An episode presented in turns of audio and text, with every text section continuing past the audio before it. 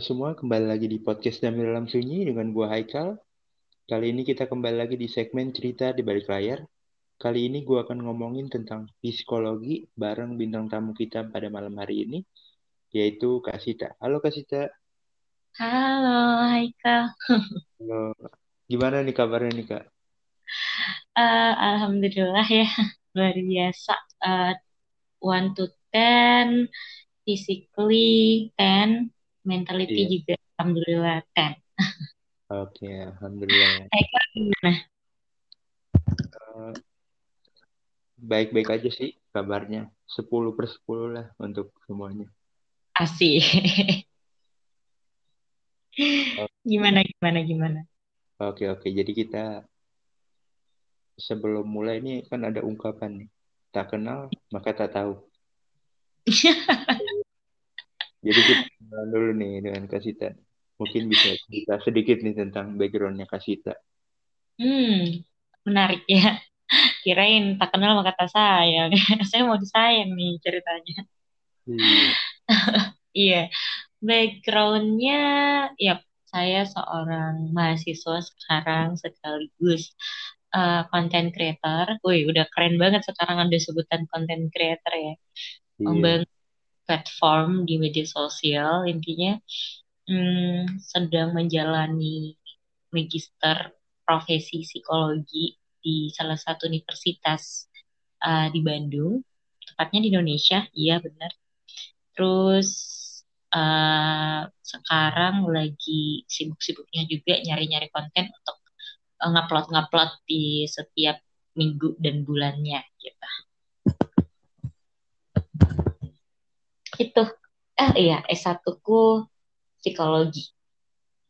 Oke, jadi sekarang ini lagi ngejar S2-nya ya atau bisa profesinya gitu ya atau gimana sih kalau di psikologi itu?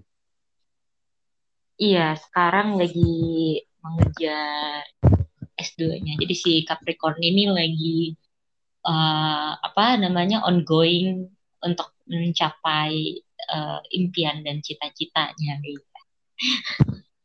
Mantap juga. Tadi ngomongin juga nih content creator nih. Mm.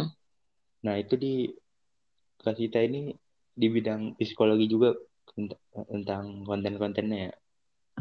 Hmm, ya kebetulan uh, konten-konten yang lagi saya bangun itu uh, berbau-bau kesehatan mental dan psikologi gitu. Karena memang memang concernnya di sana ya. Ada dua platform yang saya bangun. Jadi uh, ya semoga itu juga bermanfaat ya. Karena memang background saya tadi ya yang saya sebutkan itu dari psikologi gitu. Jadi ya bisa saya pertanggungjawabkan lah. Saya jadiin konten seperti itu. Oke oke. Jadi di sharing-sharing ya supaya bisa bermanfaat juga buat yang lain. Hmm, benar. Oke. Nah, ini kan tentang psikologi ini kalau tadi kita ngomongin kesehatan mental dan lain sebagainya itu kan masih awam gitu kan Kak di masyarakat di Indonesia ini terkhususnya nih. Iya, benar. Nah, menurut Kak Sita gimana sih supaya orang-orang bisa paham gitu soal tentang psikologi dengan dan istilah-istilahnya gitu? Iya, sebenarnya psikologi dengan kesehatan mental ya beririsan ya, beriringan juga gitu. Uh, di mana psikologi itu sebuah ilmu ya ilmu yang mempelajari tentang uh, tingkah laku manusia dari uh, psikisnya, dari fisiologinya gitu ya kan bagaimana kemudian mereka berperilaku gitu ya kan secara kompleks dan juga uh, tentunya empiris saintis gitu.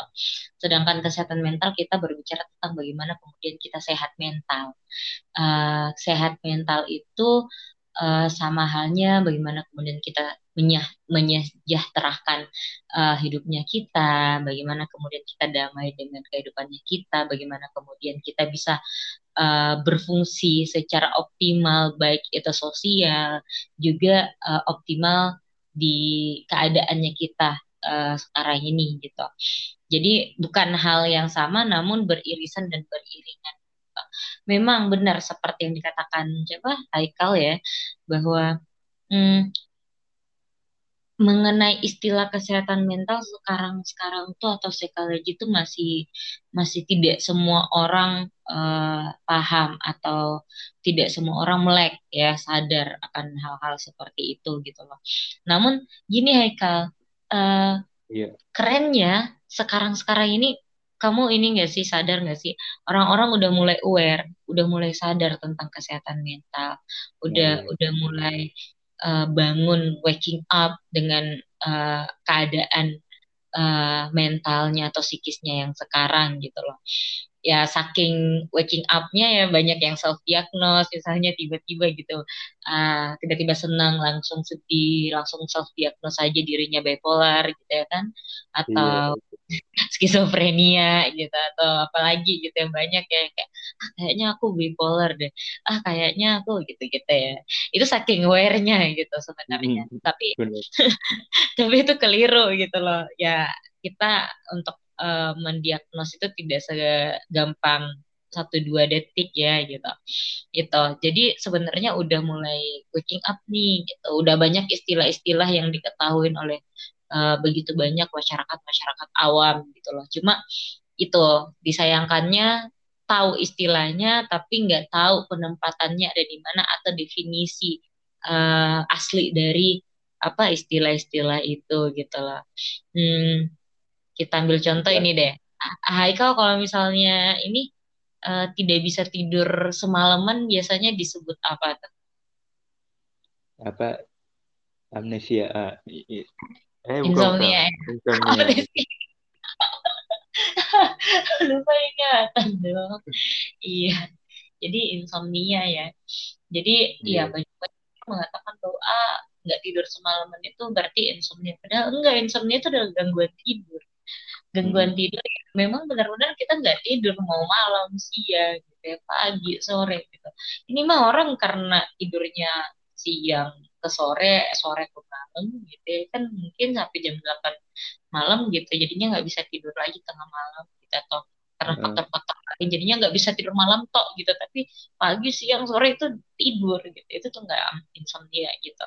Aku hampir sebut amnesia gara-gara si Haikal Oke, oke. Iya, jadi jadi iya memang benar uh, masih masih asing ya, tapi uh, sangat disyukuri bahwa masih banyak orang-orang yang udah aware, udah udah tahu istilah-istilah tentang oh kesehatan mental seperti apa. Kalau saya seperti ini saya harus ke mana gitu. Yang tentunya pasti ke uh, profesional. Gitu. Seperti itu. Oke, kita Nanti kita lanjut lagi bahas soal itu. Oke. Okay. Nah, di sini nih kenapa sih kasih tak milih bidang ini nih, bidang psikologi ini? Kenapa? Wah, pertanyaan yang ditanyakan pada saat saya wawancara S2 ya. Apakah Anda adalah salah satu interviewer saya? Kenapa? Menurut saya itu uh, memilih ini karena panggilan hidup ya. Awalnya memang saya tidak tahu apa itu psikologi. Uh, bahkan saya tidak tahu ada jurusan psikologi dulu. Cuma hmm. karena ada satu dan lain hal kejadian di masa SMA yang mempertemukan saya dengan mahasiswa psikologi juga dengan uh, beberapa psikolog gitu ya uh, sehingga saya baru tahu ternyata oh ada ya uh, mata kuliah atau kuliah jurusan seperti ini gitu. Di samping saya memang juga uh, waktu SMA sering self talk ya. Uh, kalau dulu tuh bilangnya bicara sama diri sendiri gitu. Lebih kenal sama diri sendiri dan saya paham ternyata kelebihan saya salah satunya adalah mendengarkan orang. Uh, saya tertarik dengan bukan bukan penasaran ya tapi lebih ketertarik lebih senang mempelajari tentang manusia gitu. Manusia yang kita tahu dinamis dan akan berubah-ubah gitu. E, manusia yang ketika melakukan sesuatu pasti ada alasannya gitu. Jadi ya mulai dari situ saya pilih e, jurusan psikologi gitu. Hamin satu hari penginputan SNMPTN waktu itu ya.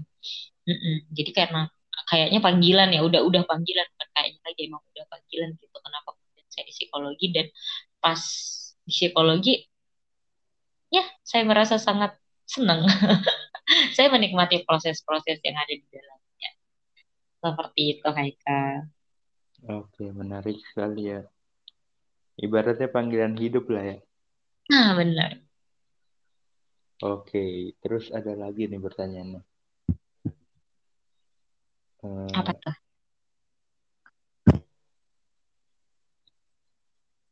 Nah, kan tadi udah ngomongin nih, kenapa nih pilih ini, kenapa nih milih psikologi nih.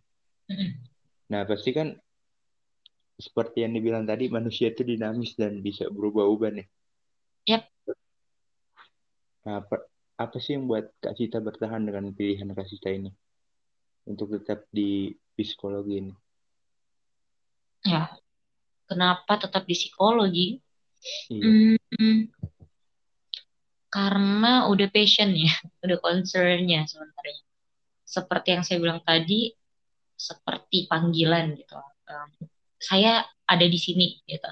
Saya benar-benar uh, merasa diri saya cocok untuk menekuni bidang ini gitu. Uh, awalnya memang seperti oh iya saya panggilan, saya concern, saya suka gitu. Lama kelamaan secara uh, perlahan-lahan berproses saya memaknai setiap langkah saya berada di bidang ini gitu loh kal uh, kebanyakan orang nggak memaknai ya kayak ya udah lulus lulus aja gitu. Kalau saya pribadi jatuh bangunnya saya maknai merefleksikan setiap uh, detail kejadian yang saya hadapi gitu loh. Dan uh, salah satunya juga saya tertolong oleh tugas-tugas yang diberikan di psikologi universitas saya pas S1 itu mengenai tugas refleksi di setiap mata kuliah. Jadinya saya terbiasa untuk refleksi diri sampai sekarang gitu. Uh, dan ketika saya memaknai itu, saya memiliki insight-insight dan merasa lebih berharga gitu lah. Uh, merasa lebih berguna gitu. Kayak setiap hal kecil pun itu saya bisa syukuri uh, gini, ketika saya mendengarkan orang, even cuma sejam, dan orang itu senang, itu udah membantu banget. Dan itu membuat saya senang. Gitu. Oh ternyata bertambah lagi alasan saya kenapa saya harus ada di sini. Gitu loh. Di samping tidak semua harus ada jawabannya pada saat itu, tapi ya seiring berjalannya waktu saya mendapatkan satu persatu jawaban-jawaban dari pertanyaan-pertanyaan saya. Kenapa sih saya harus ini gitu? Ya saya ada untuk masyarakat, saya ada untuk halayak, saya ada untuk orang yang membutuhkan gitu loh. Eh, kembali ke prinsip saya ya, sebaik-baiknya manusia memang ya adalah orang yang bermanfaat bagi orang lain gitu loh di agama saya. Jadi ya selama saya bisa dimanfaatkan ya. Tanda kutip dimanfaatkan ya. Saya merasa diri saya masih ada gitu. Loh selama saya bisa bermanfaat bagi orang lain uh, saya merasakan eksistensi saya. Dan saya senang gitu. Saya senang untuk bisa menolong orang gitu. itu sih kak. Kalau why I stay with psychology gitu ya. Intinya karena senang gitu udah senang dan kita lihat kita juga udah lihat perjuangan kita gitu di bidang ini dari awalnya gimana gitu ya. Mm -mm. Benar sekali. Gini Kal, pernah ada tuh yang nanya gini Kal. Iya. Uh, tak. Gimana tuh? Kenapa sih uh, lu um, anteng banget dengerin orang tiga jam? tiga jam dua jam gitu sejam gitu nggak pernah tuh ada yang dua menit tiga menit. Kenapa sih lontong banget mendengarkan orang gitu? Jawaban saya cuma satu kayak saya tuh ada pernah ada di posisi itu. Posisi di mana mau didengarkan tapi nggak ada orang yang mendengar. Kalau tiga jam saya itu bisa menolong orang kenapa enggak itu kayak membuat dia lega tuh kenapa enggak gitu? Itu tiga jam dari 24 jam saya doang. Saya masih punya 21 jam untuk diri saya sendiri gitu loh.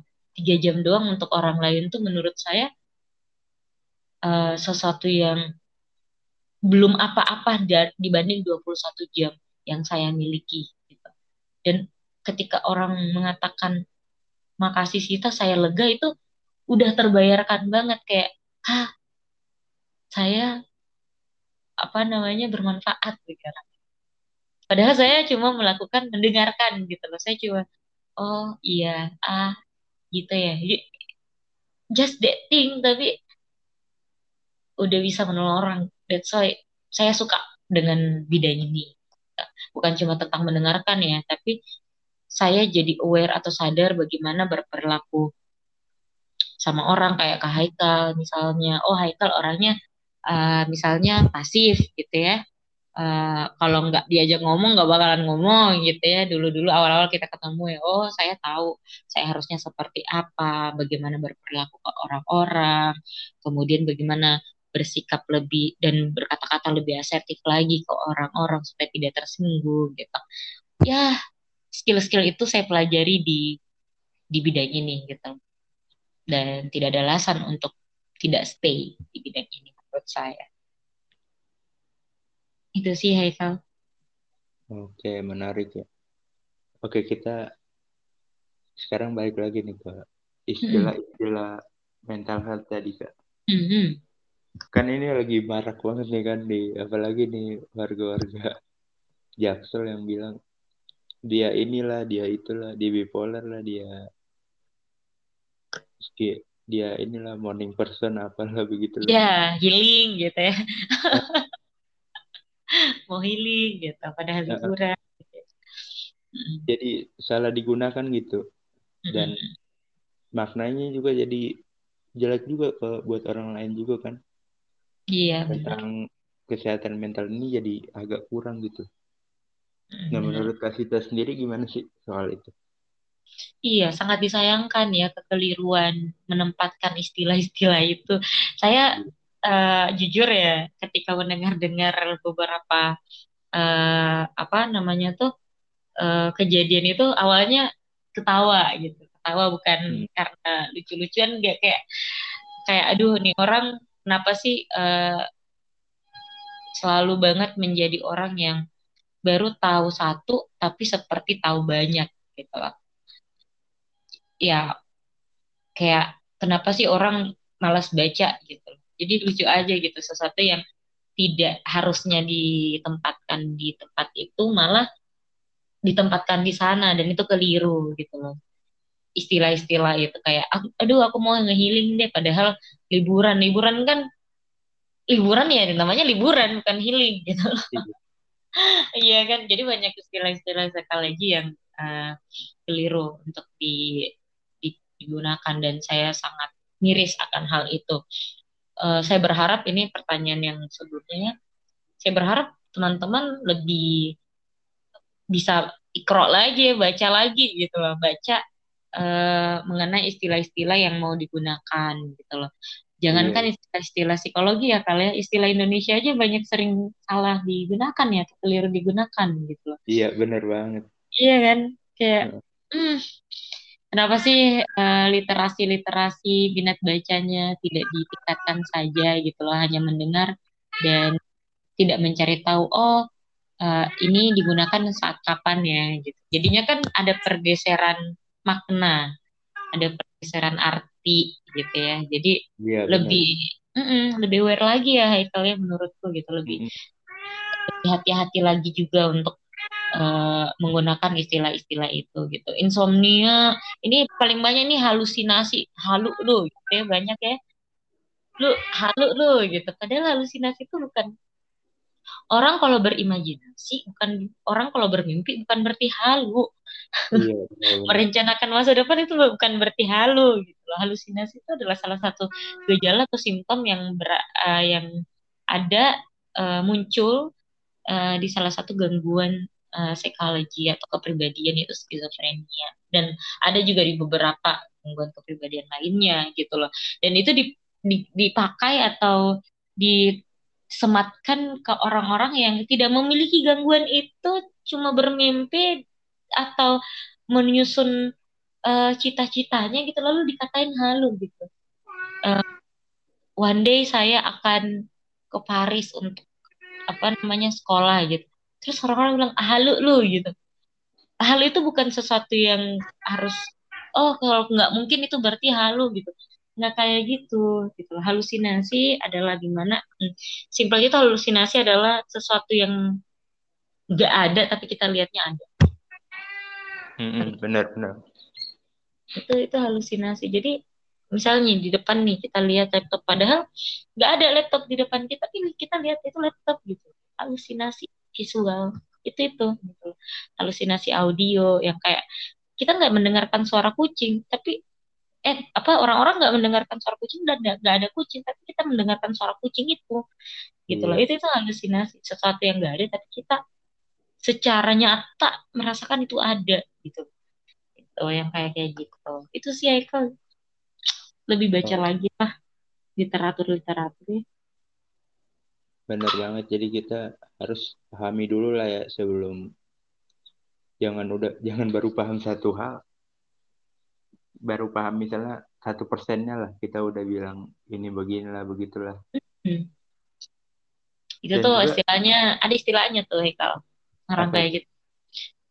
Uh, Kruger effect gitu. Nanti nanti kamu boleh ini deh searching deh Kruger effect itu kayak gimana. Itu okay. bagus Oke, okay, next ada pertanyaan lagi nih. Hmm, apa tuh? Kapan sih kasih tak mulai buat plat buat kepikiran buat buat platform ini, platform-platform yang Kak Cita udah bikin tentang psikologi itu? Hmm, kapan nih awalnya itu di tahun 2015 saya udah ada satu platform ya di Instagram cuma Instagramnya hilang ya akan saya hapus sendiri karena satu dan lain hal gitu. Iya. Dan kemudian baru mulai lagi di tahun 2017 dengan concern yang sama tentang teknologi. Gitu. Itu awal-awal saya membangun platform itu. Oke, oke. Nah, by the way, nama platformnya apa aja nih, Kak? Mm, oh iya. Dari tadi udah ngomongin nih. sekalian promosi ya Ikal ya. Iya, boleh lah. Yang pertama itu uh, MNRSI, MNRSI ya, MNRPSY.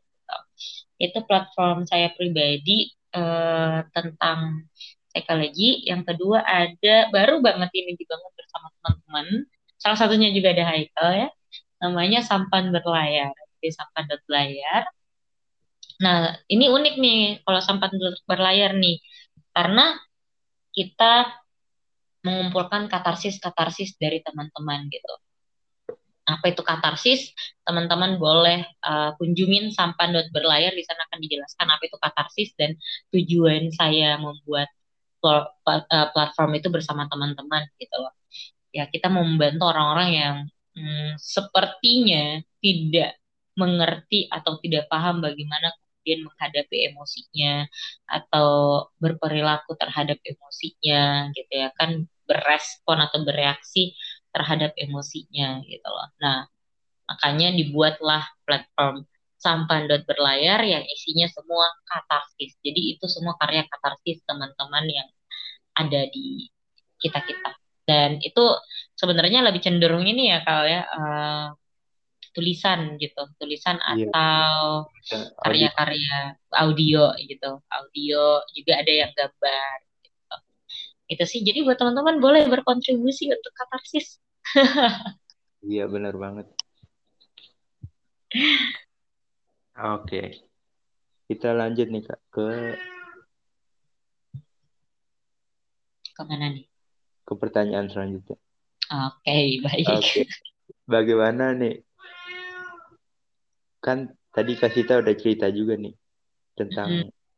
minatnya Kasita nih gimana Kasita nemuinnya nih. Mm -hmm. Nah, tips atau caranya gimana sih buat orang-orang yang ingin tahu apa minatnya dia? Hmm, pertanyaan yang sangat menarik ya. bagaimana kemudian kita tahu apa yang kita suka? Ya, pertanyaannya adalah bagaimana kita tahu diri kita sendiri tahu apa ya kita sukai. Jadi kita berbicara tentang diri ya kan, so diri kita sendiri. Ya yang pertama kita perlu PDKT sama diri kita kan, gitu loh. Jadi ya tau lah ya PDKT. Hai kalau pernah PDKT nggak? Pernah, pernah. pernah lah ya. Pernah lah ya.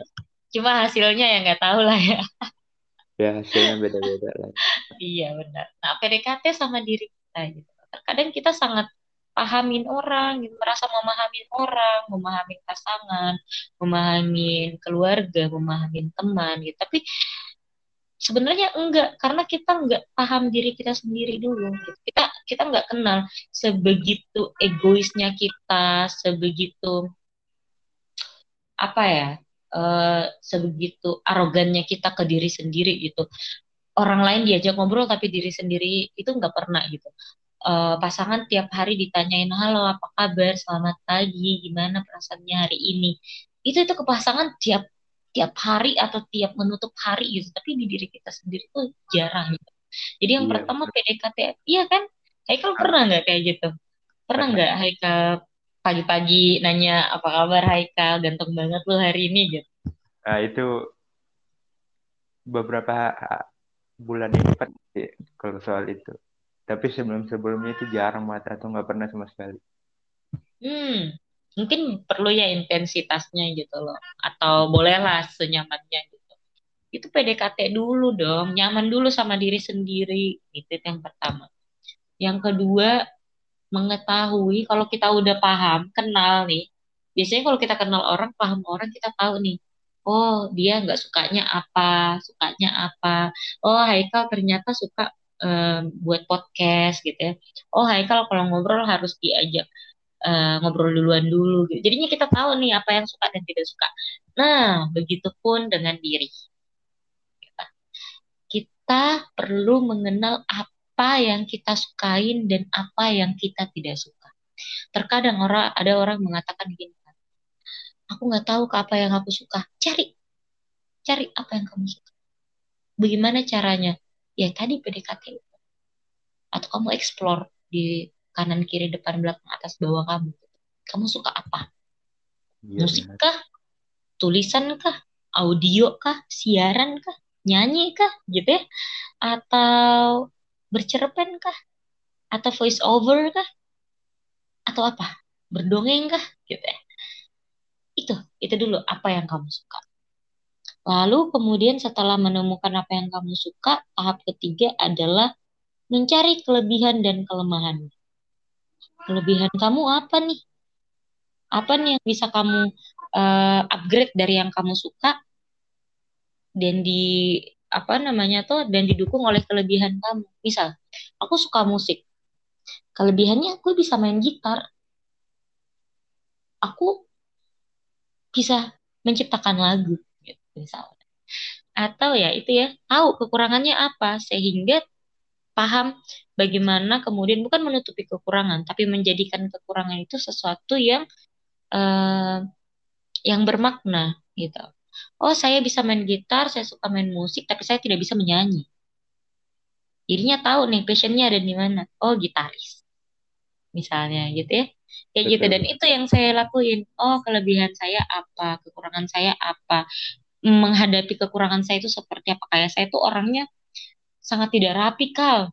Saya benar-benar orang yang berantakan sekali, kurang rapi, ceroboh, ceroboh banget kal. Bisa menghilangkan banyak benda dalam waktu satu hari gitu. Atau pasti uh, ada aja sesuatu yang pecah. Saya harus memutar otak nih supaya bagaimana meminimalisir itu. Bagaimana supaya itu tidak membuat saya uh, apa namanya terhambat gitu loh.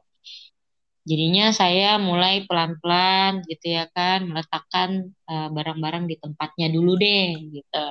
Nggak usah rapi dulu tapi meletakkan barang-barang di tempatnya dulu.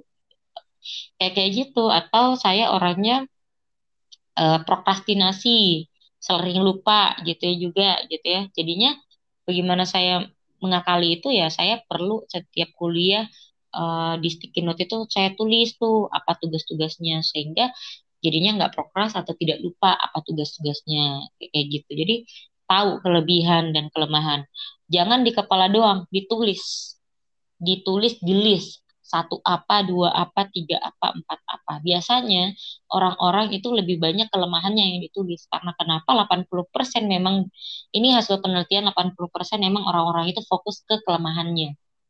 Benar-benar. Bukan ke kelebihan sehingga tidak mengapresiasi diri. Kurang tuh uh, makasih ya Sita. Hari ini kamu hebat. Sudah bercengkrama dengan uh, Haika membuat podcast gitu ya misalnya. Atau makasih ya hari ini kita sudah kuliah dari jam 9 dari pukul 9 sampai pukul 4 sore dan kita sedikit paham tentang kuliahnya gitu. Itu kayak kayak kayak gitu. Tapi karena fokus ke kelemahan seringnya ngeluh jadinya tidak tahu apa kelebihannya. Jadi dikurangin teman-teman yang pertama. Eh ketiga. Yang keempat terakhir do action. Kalau udah ya udah do action aja. Let it flow. Gitu. benar-benar. Mak makna ya nah, gimana? Kadang kan kita udah nih udah bilang nih besok mau gini. Ya pas besoknya besok aja deh itu loh yang suka itu benar benar benar benar. Kayak hal yang bisa dilakukan hari ini ditunda sampai minggu depan sampai bulan depan sampai tahun depan. Udah tahu nih kelebihan dan kekurangannya tapi nggak ada actionnya nggak dieksekusi. Gitu. mm-hmm. itu itu. Jadi do action. Jadi um, jangan hanya stuck di perencanaan. Tapi ayo laksanain. Lalu kemudian evaluasi. Setiap hari penutup hari setiap malam itu dievaluasi. Oh saya hari ini ngapain aja ya? Gitu. Oh karena saya kaum rebahan jadi saya tidur aja. Nggak ada yang bisa saya maknai. Padahal dengan tidur pun kita bisa memaknai sesuatu. Gitu loh. Insight yang kita dapat ternyata ketika kita tidur kita melewatkan banyak hal. Benar. kita melewatkan banyak kesempatan. Kita melewatkan banyak kegiatan yang bisa mengimprove diri kita. Sehingga belajar next ke depannya saya tidak akan rebahan saja seharian. Lalu kemudian ada motivasi nih, muncul motivasi untuk melakukan sesuatu jadinya produktif. Nah itu namanya memaknai setiap uh, langkah yang ada di dalam uh, hidupnya kita. Kayak gitu. Itu sih sampai bagaimana kemudian kita uh, bisa tahu concernnya kita, passionnya kita di mana gitu loh. Panjang ya perjalanannya iya, tapi perlu dilewati gitu. Ini proses karena manusia itu long life learner. Kita tidak akan pernah berhenti belajar sampai kita mati. Betul betul. Mm -mm. Oke. Okay. Nah terakhir nih kan mm. kita ngomongin tentang di balik layar nih. Mm -mm. Gimana sih kesehariannya keseharian dari Kasita ini di di bidang psikologi ini dong di balik layarnya itu gimana sih? Gimana ya ngebucin? Enggak, canda. Um, saya tetap menjadi seorang sita ya. Hmm, seorang sita yang sekarang ini berusia 25 tahun uh, menekuni hal yang saya sangat sukai ya sekarang sering menjadi MC, menjadi moderator, uh, freelance ya, jadi trainer, self love, gitu, membangun platform, uh, berkuliah seperti biasanya, bergalau-galau ria karena kuliah ya, tugas. Mungkin yang yang sempat menyicipi perkuliahan paham rasanya bagaimana uh, diberinya tugasnya siang, deadline-nya jam 10 malam gitu ya, jadi kita harus ngebut atau uh, masih sering juga begadang hingga pukul 5 subuh gitu. Masih iya. sering masih sering yang kayak berpikir aduh kapan ini selesai? Gitu itu masih ya masih. Terkadang nangis di tengah malam yang orang hening tidur kita nangis sesubukan sampai nggak ada suara um, jalan ketika ketika lagi sumpah lagi lagi benar-benar crowded kepalanya uh, karena saya adalah tipe orang yang ekstrovert um, saya memilih untuk keluar jalan berinteraksi dengan orang atau sekedar ada di kafe lalu melihat orang berlalu lalang orang bercerita bercengkrama tertawa ada yang ngamukan ada yang nyuapin makan anaknya ada yang saling pegangan tangan, ada yang foto bareng selfie. dari siang sampai malam menghabiskan waktu dengan uh, menurut saya menenangkan diri. Iya, ada kala di mana senang banget karena mendapatkan hal yang uh, wow di luar dari ekspektasi dan itu menyenangkan. Ada di kala down parah karena ya banyak hal nggak bisa kita kontrol dan itu terjadi dan saya harus hadapi sedih, marah gitu itu. Itu yang sering hmm, saya apa ya jalanin ya di balik cerita yang hahaha gitu. banyak ya orang sampai ada yang nanya tak lu enak sih uh, jalannya lurus? Lurus-lurus aja padahal emang orang-orang lihat ya di di luarnya kita padahal iya Padahal kita muntah-muntah kayak, oh saya kemarin lulus di salah satu universitas ternama di Indonesia, melanjutkan studi. Terus orang-orang kayak, ah itu mah gampang buat Sita. Padahal mereka nggak tahu, saya menyiapkannya itu selama setahun full dan tidak ada satu hari pun saya lewatkan untuk tidak begadang, untuk tidak um, apa namanya berefleksi, untuk tidak mempersiapkan semua berkas dokumen dan diri pastinya yang tiap iya, hari iya. tiap hari mempertanyakan ini saya bisa nggak sih? Itu tuh kayak ini saya pantas nggak sih? Ini saya mundur aja nggak sih? Kayak teman-teman itu sangat berat gitu loh. Mempertanyakan diri itu sangat berat gitu. Itu itu yang harus dihadapin kayak se um, apa ya sesulit-sulitnya menghadapi orang lain tuh lebih sulit menghadapi diri sendiri ya gak sih kan iya benar. Iya kan? Skeptisnya kita... diri sendiri gitu ya. Uh -uh. Meng, lebih enak menghadapi orang marah daripada diri kita sendiri yang marah bang nah karena susah aja gitu karena kita tahu gimana diri kita kalau lagi marah kalau lagi iya bener kayak saya tuh sering sering bisa menghadapi orang yang lagi marah, sedih, gitu. tapi sangat sulit untuk menghadapi diri sendiri. Gitu. Um, diremehkan sama orang itu tidak nyaman. Tapi saya pun meremehkan diri sendiri dalam tanda kutip mungkin orang-orang sering mengatakan insecure ya. Mm-hmm. Saya insecure sama diri sendiri gitu kayak ah bagus banget ya orang-orang gitu. Bisa nggak sih saya nah pada saat lulus banyak orang bilang ah itu mah cetek buat kita. Hmm, tidak sama sekali saya menghabiskan begitu banyak tenaga. waktu tidur untuk ya tenaga untuk mencapai itu gitu. Tidur saya kalau boleh jujur waktu itu cuma empat jam doang untuk mempersiapkan dalam waktu satu tahun. Sangat ya ketika orang bisa tiga empat langkah ya saya harus berlari karena memang saya paham diri saya kekurangannya ada di mana oh saya lambat di sini gitu. Jadi apa yang harus saya lakukan? Saya harus lari. Orang mungkin jalan sudah cukup. Kalau saya enggak, saya harus lari untuk bisa mengimbangi orang-orang. Dan itu sangat melelahkan, teman-teman. Butuh istirahat, butuh rehat. Jadi ya ini juga reminder bahwa online itu bukan berarti available atau hmm, ketika kita bilang mau rehat itu bukan berarti kita tidur. Kita, nah, bisa saja kita nggak mau diganggu, gitu ya benar bisa itu juga hmm. lagi dengerin lagunya Kunto aja Udah duh, rehat. Atau yang baru-baru ini, tulus ya. Ya Allah, keren iya. banget tuh. Hati-hati di jalan, diri, apalagi tuh. Bagus. Iya. Hmm, keren. Itu sih di balik layarnya seorang hmm, Sita gitu loh. Memikirkan konten besok apa, minggu depan apa, saya harus ngapain. Uh, memulai aja dulu gitu. Itu tuh sering kayak tolong Sita jangan takut gitu. Itu sering. Sita jangan takut. Begitu banyak ketakutan di dalam hidupnya Sita gitu. Jadi sedikit-sedikit dipangkas jangan takut. Karena ketika kita takut kita nggak ngapa-ngapain. Benar ketika kita tidak ngapa-ngapain iya kita kita stop. Kita stop ketika kita stop dan stop kita nggak ngelakuin apa pun gitu loh. And we, we will be nothing. Kita nggak jadi apa-apa kita nggak memulai apa pun gitu loh.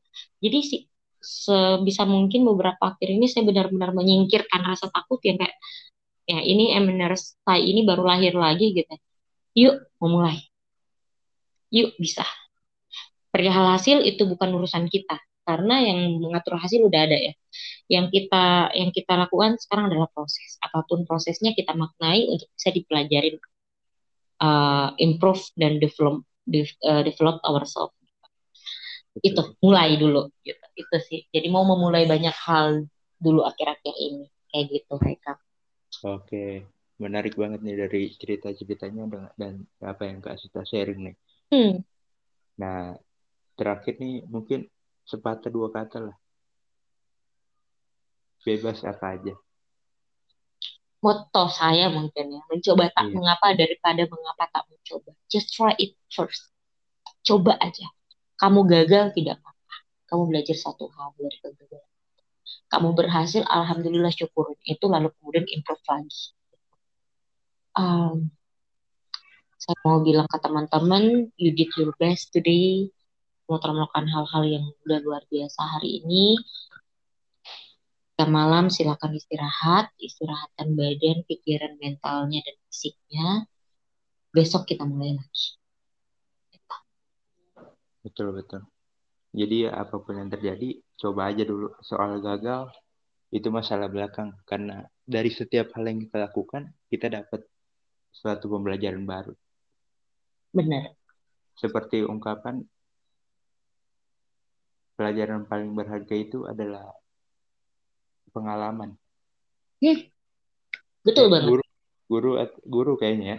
Guru adalah ah, pengalaman adalah guru terbaik lah. Iya benar. Kayak gitu.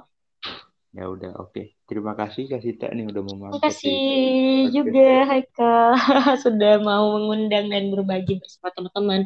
Ah, oh iya, uh, apa pun yang saya bicarakan jangan ditelan mentah-mentah ya mungkin boleh difilter lagi kalau ada yang benar itu dikit kalau ada yang salah boleh dikoreksi mungkin bisa sharing-sharing juga kan di internet tentang adalah istilah-istilah tadi kan benar boleh di DM di Instagram saya mungkin bisa ya C I T H A triple P atau boleh di MMR saya kita boleh ber bersengkrama di sana gitu. Dan minta maaf kalau memang ada kata-kata yang salah selama ada di podcast ini. Oke. okay. Oke, jadi saya Haikal dan Kak Sita. Kami pamit undur diri sampai jumpa Bye. di episode selanjutnya. Dah. Thank you.